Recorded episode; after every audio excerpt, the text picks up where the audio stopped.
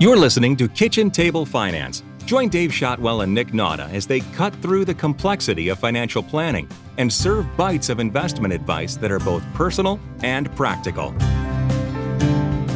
Hey Nick, how you doing this afternoon? Doing great, Dave. How are you? I'm doing well. Spring is in the air. Spring is in the air. My neighbor's mowing his lawn. I was going to say, time. We know because we can hear the lawnmower in the background. I'm not sure there's anything our sound engineers can do about that, but hey, it's not a bad sound, right? It's better than a snowblower. That's right. if it means spring, we'll take it. Yeah. So, uh, in the uh, spirit of spring cleaning, we'll talk a little bit about the uh, Michigan State University retirement plan and uh, some of the basic concepts around that today. Yeah, you know, it's one of those that it's a fairly generous plan, even though they've had some cutbacks recently. Um, still very generous plan, but there are some different pieces and parts um, to it. So it's not just a, hey, we've got a retirement plan. It's a couple different um, options that we'll go over today and, and, kind of get some basics on those and make sure that you are taking advantage of it to the fullest. There's really three basic parts to the Michigan State uh, retirement plan. There's the 403b base retirement plan, the 403b supplemental retirement plan, and then the MSU 457 deferred compensation plan. That's right. And each of them play a specific role in terms of your retirement savings. And there's different reasons why you would potentially use, in some cases, people are using and contributing to all three. So the most the most basic one is no doubt about it, the base retirement plan, right? And so this is the one where you're eligible eligible to participate up to um, five um, percent, and this is also where you get your matching contributions go into this base retirement plan. So that five percent is is is where well the first five percent that you contribute to the Michigan State Retirement Plan ends up in the base plan, and then the MSU, the university's match, which has been a bit of a moving target and a little bit of a controversial issue lately, that's where that gets deposited as well. Before the COVID cutbacks and everything going on, Michigan State had a very generous match where it was $2 for every one of that first 5%. So if you put in 5%, they put in 10%. That's changed a little bit depending on what faction you fall into. Um, some people still have that two for one match, but a lot of folks have gone to the 5% match. And so you put in five into the base retirement program. The university puts in five, that gets you to 10. Um, although some people are still at that five to uh, 10% to get up to the 15. And so also of note on this is some of those, a lot of people are voluntary in terms of your contributions, but some folks are actually mandatory where they're man- mandating that you contribute the 5%. It has to do with your position and whether you're unionized or non unionized and some other issues. So, probably best to check with HR if you have any questions or your department. I think we actually have access to a list as well on okay. eligibility that we'll put in the show notes um, oh, if you're curious right. about that. If you are um, wanting to save more for retirement, let's say you know you're at five percent, and you want to go up to ten percent. So that next chunk of money that you put in would actually over the five percent would actually go into the supplemental retirement program, and so. Yes this is where you can put extra contributions over and above the 5% funds that you're getting matched. Right. So the the annual limit for an individual into a 403b plan is 19,500 if you're under 50 and you can put an additional 6,500 in once you've turned 50. But that 19.5 limit applies to both of these plans. So the way to think about it, I think an example works best. If your income, let's say your salary is 100,000, I like that because the math's easy. Yeah. The uh, first $5,000 of your contributions will go into the base retirement plan, that 5%. Now you can put in another 19,500 so the next group of your contributions would go into the supplemental retirement program. So at the end of the year, you'd have $5,000 of your own money that had gone into the base plan and 14,500 into the supplemental retirement program. You know, the, the maximum is always going to be there depending on your contributions and income, but overflow kind of goes into this supplemental retirement program.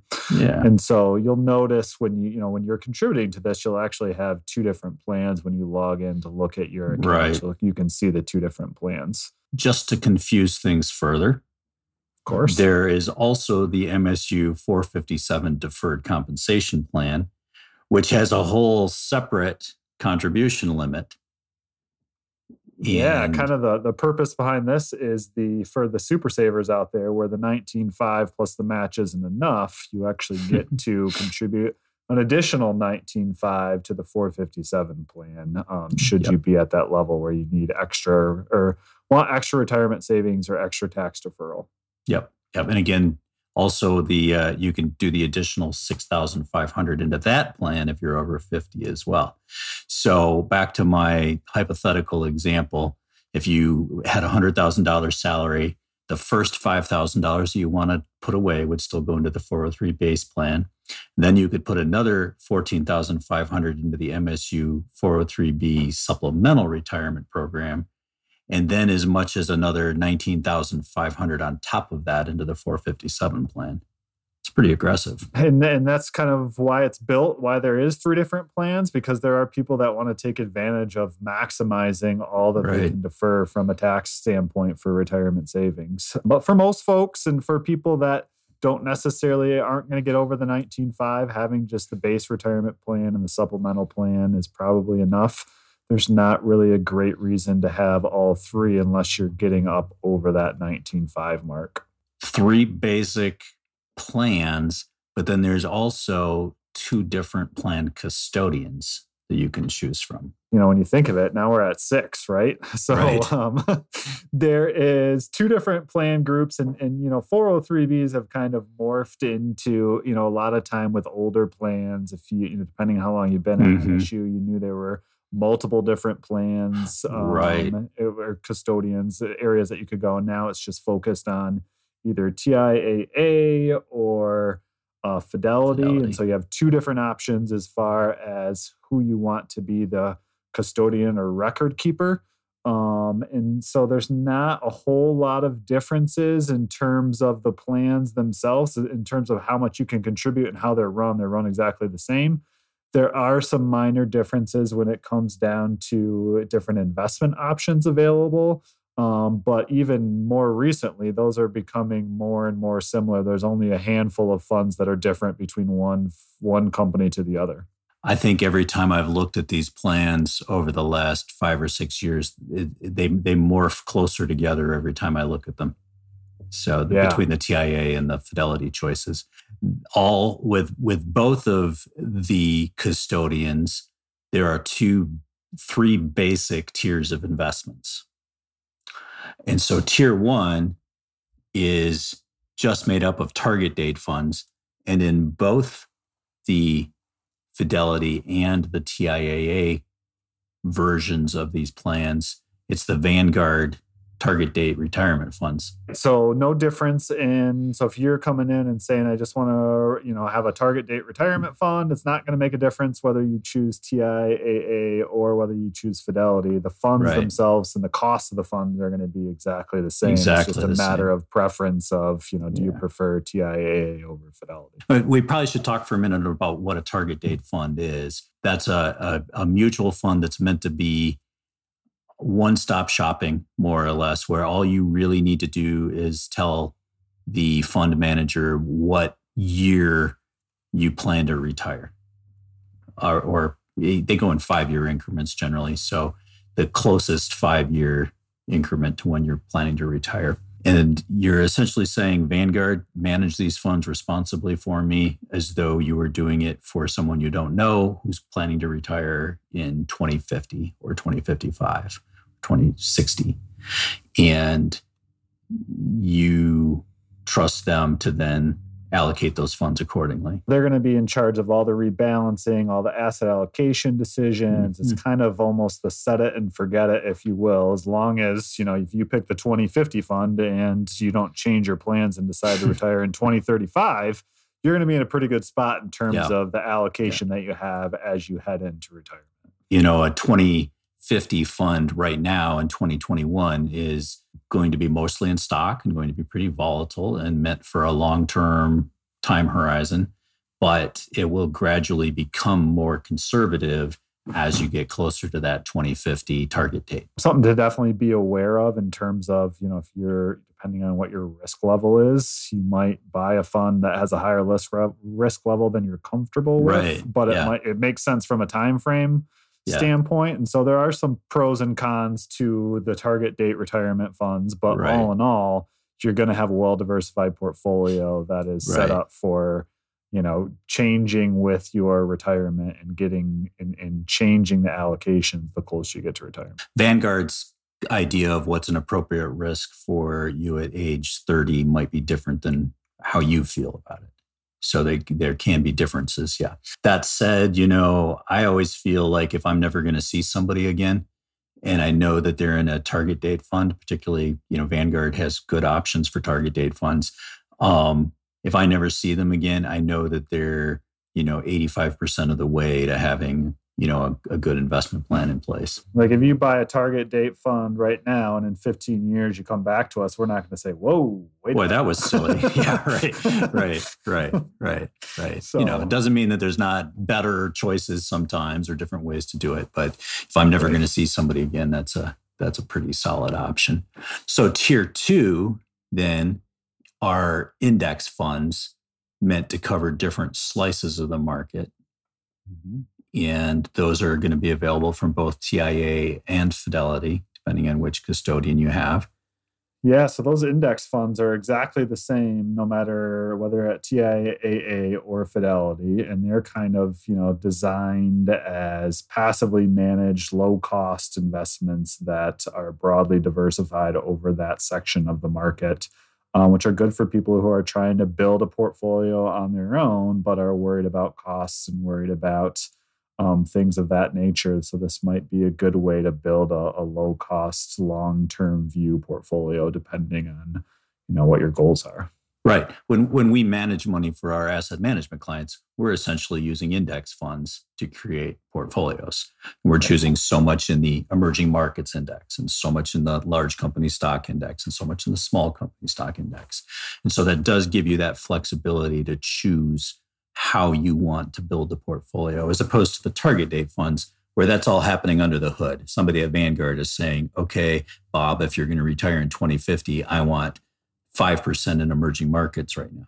So you do have a more hands on role and a little more responsibility then. You're building your own portfolio, whether it's with uh, the tier two funds or tier three, which we'll get into. You're responsible for rebalancing and making sure the portfolio monitors what you want it to. What we mean by that is you might start out with 60% into equity and 40% into bonds, but if you let it go for 15 years, that could be 80 20 that could be and so you know your risk could increase as the market gains and as things happen to the portfolio it's not just a hey we'll put it here and it'll be fine there's some things that you have to look at on a regular basis and make some decisions around Just a second on what an index fund is. They're, you know, they're trying to match that particular slice of the market and the way it's measured instead of trying to pick stocks within that group.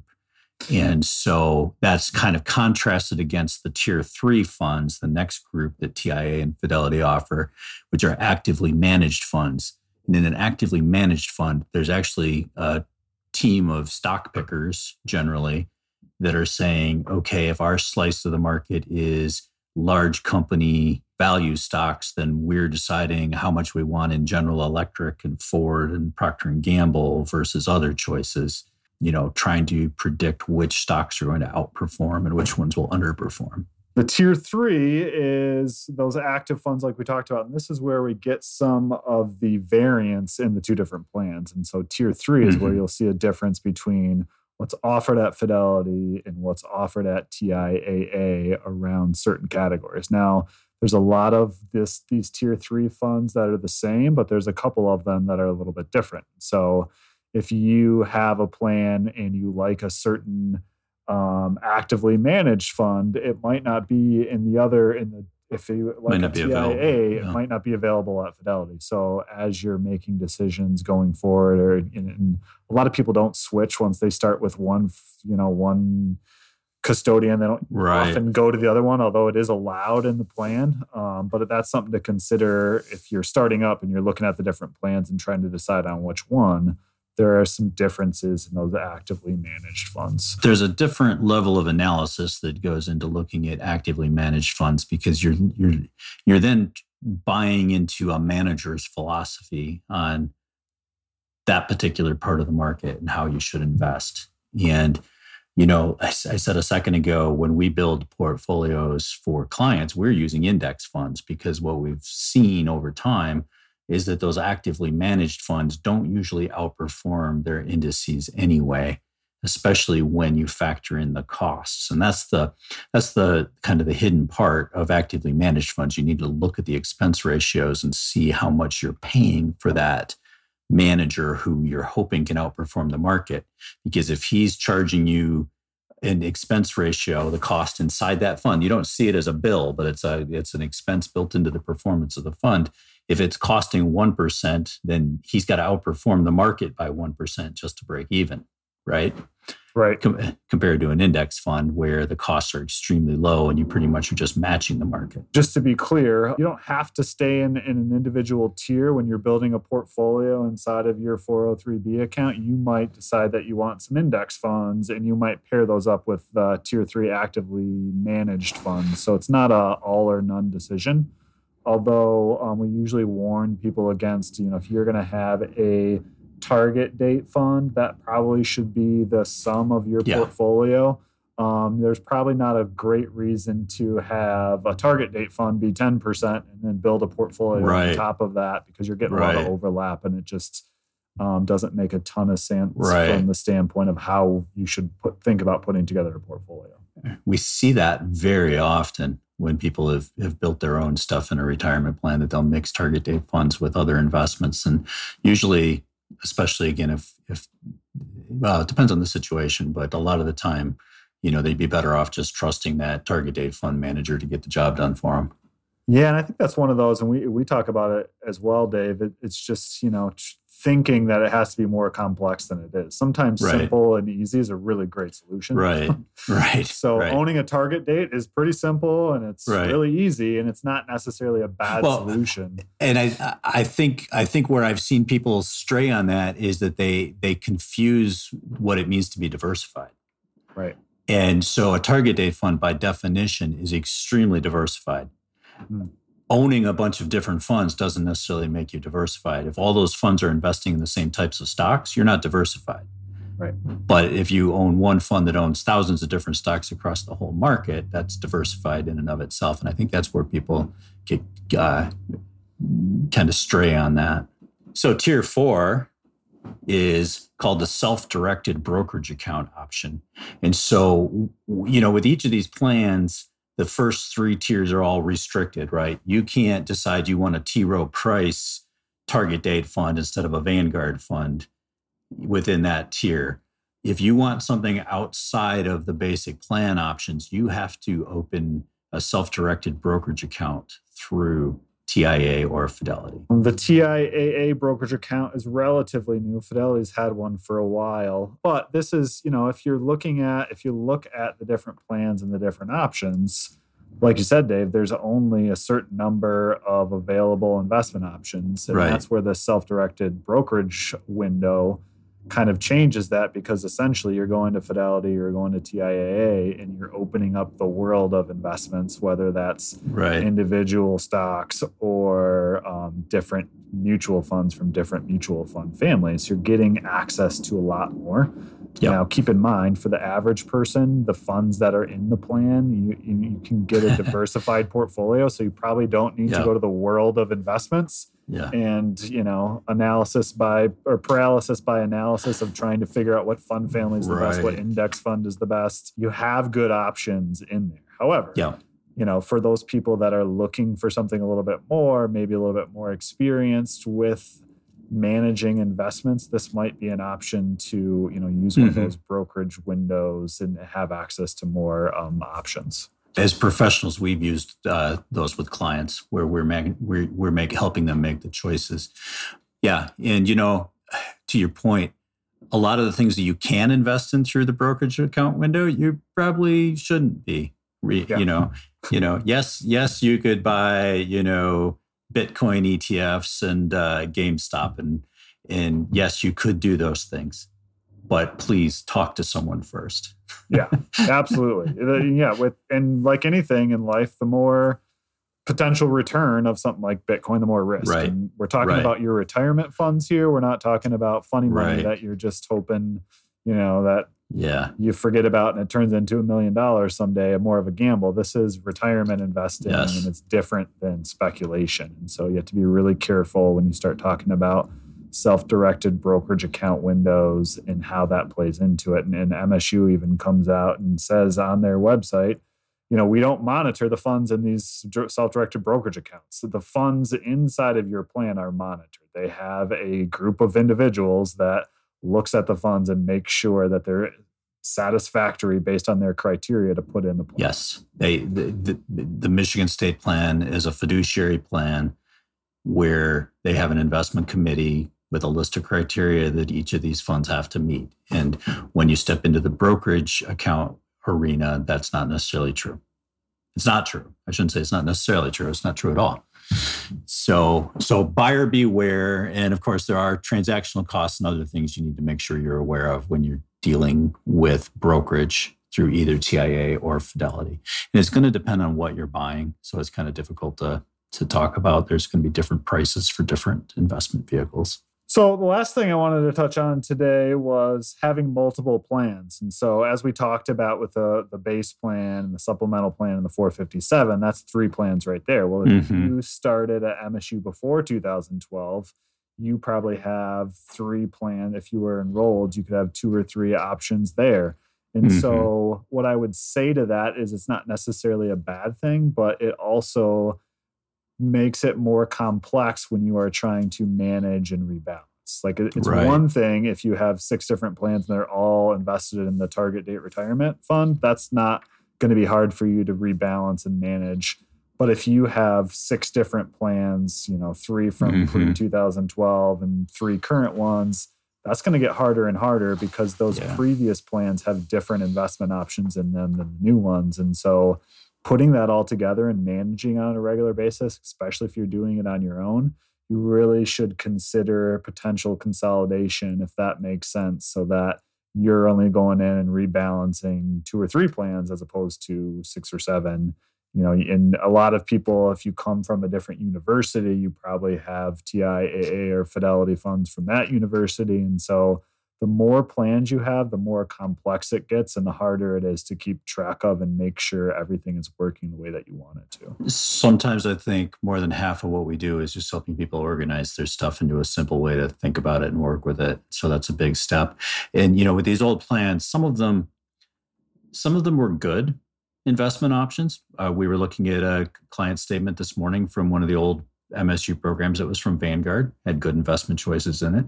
But I know, and I'm not going to name companies and beat up on them too much, but uh, I know that there were a few of those old options where they were kind of expensive, antiquated investment options to begin with. And, you know, one way to look at it is there's a reason why Michigan State parted ways with a lot of those old plans when they consolidated in 2012. And, and there's a reason why they've chosen the investments that they have now. And the right. costs and the structures that have changed and right. you know all in all this is a you know MS, the plan is really good and, and there's low cost good investment options um, in the current plan. And so there's not really a lot of reason to you know want to get out of the current plan or, or have an old plan unless you know there's different investment options that you potentially liked.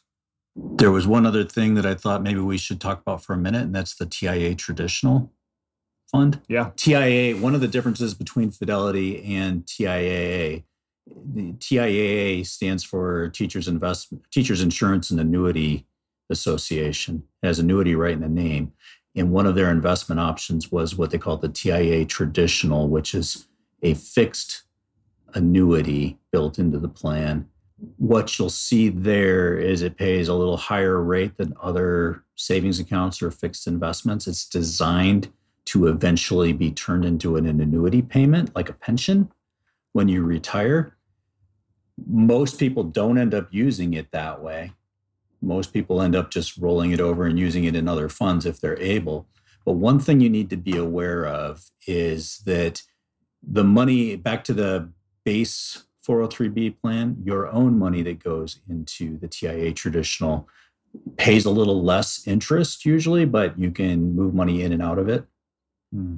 But the university's money that goes into the TIA traditional will pay a little bit more, but will also have more strings attached. You can't just move the money out of it at retirement. The fastest you you actually have to use it as an annuity, where the fastest you can take the money out is over a 10 year time frame. And um, you can also take it out over your lifetime. And this probably isn't the podcast to debate the pros and cons of annuities in retirement. We can have that conversation later. But what I would say for right now is if you're in the TIA program, just be aware, make sure you know the rules for what you're what you're using there with the TIA traditional because I've had a few people where at retirement they'd accumulated quite a bit of money in that and didn't know the the ins and outs and how it worked. So right, and but the reason why it pays more is because they know you can't take it all out. Right, right, right, right. Back to the uh, there's no free lunch, right? right. If, if something's paying something more than something else, this is like the truest investment axiom out there. If one thing is paying you more than something else, there is either there's either more risk or a liquidity string to it. Yeah. So which you can count as a risk too. But one way or the other, there's there's no free lunch. That's right. But all in all, as we kind of review and look back, you know, there's a lot of different options, a lot of different things you can do. And so, um, but from a simplistic standpoint, if you're putting in the 5% and you're getting the 10% match, or if you're putting in, so I would say somewhere between 5 to 10%, the most important thing is you're making contributions. You know, we, from a, from a rule of thumb, you want to be somewhere between 10 and 20%. So if you're putting in five and the university's putting in five, that gets you at 10. If you're putting, so somewhere north of five, you're going to have a lot of options when it comes to retirement. And even if you're invested into a target date fund um, near your retirement, you've got a good plan. You've got yeah. saving money for retirement. If you can do those two things as kind of a baseline, you're going to be in a really good spot. Yep, I like it. That's uh, that's a it's it's going to be a good foundation for retirement for any any MSU employee. And as you get closer to retirement, probably makes sense to start reviewing what you have and how you're going to put it all together in retirement. And it would be our advice that you seek out some professional help with that um, because things do get a little bit more complicated when you move out of the growth phase and into the income phase. Um, and, certainly something that you want to start thinking about the closer you get to retirement. But from a basic starting point, if you can make that five, 10 to 10% contribution and you can invest, um, you're going to be in a good spot. Yep. Yep. So I hear the lawnmower again. Must yep. be our must cue. be must be time. Must be our uh, exit music. All right, Nick. Well, it was fun. It's a good topic, and uh, I will talk to you later. Sounds great, Dave. Thanks. Gather round and follow the Kitchen Table Finance podcast to learn about money and simple ways you can invest right now. You can find more practical advice at srbadvisors.com and contact the team for personal planning by emailing info at srbadvisors.com.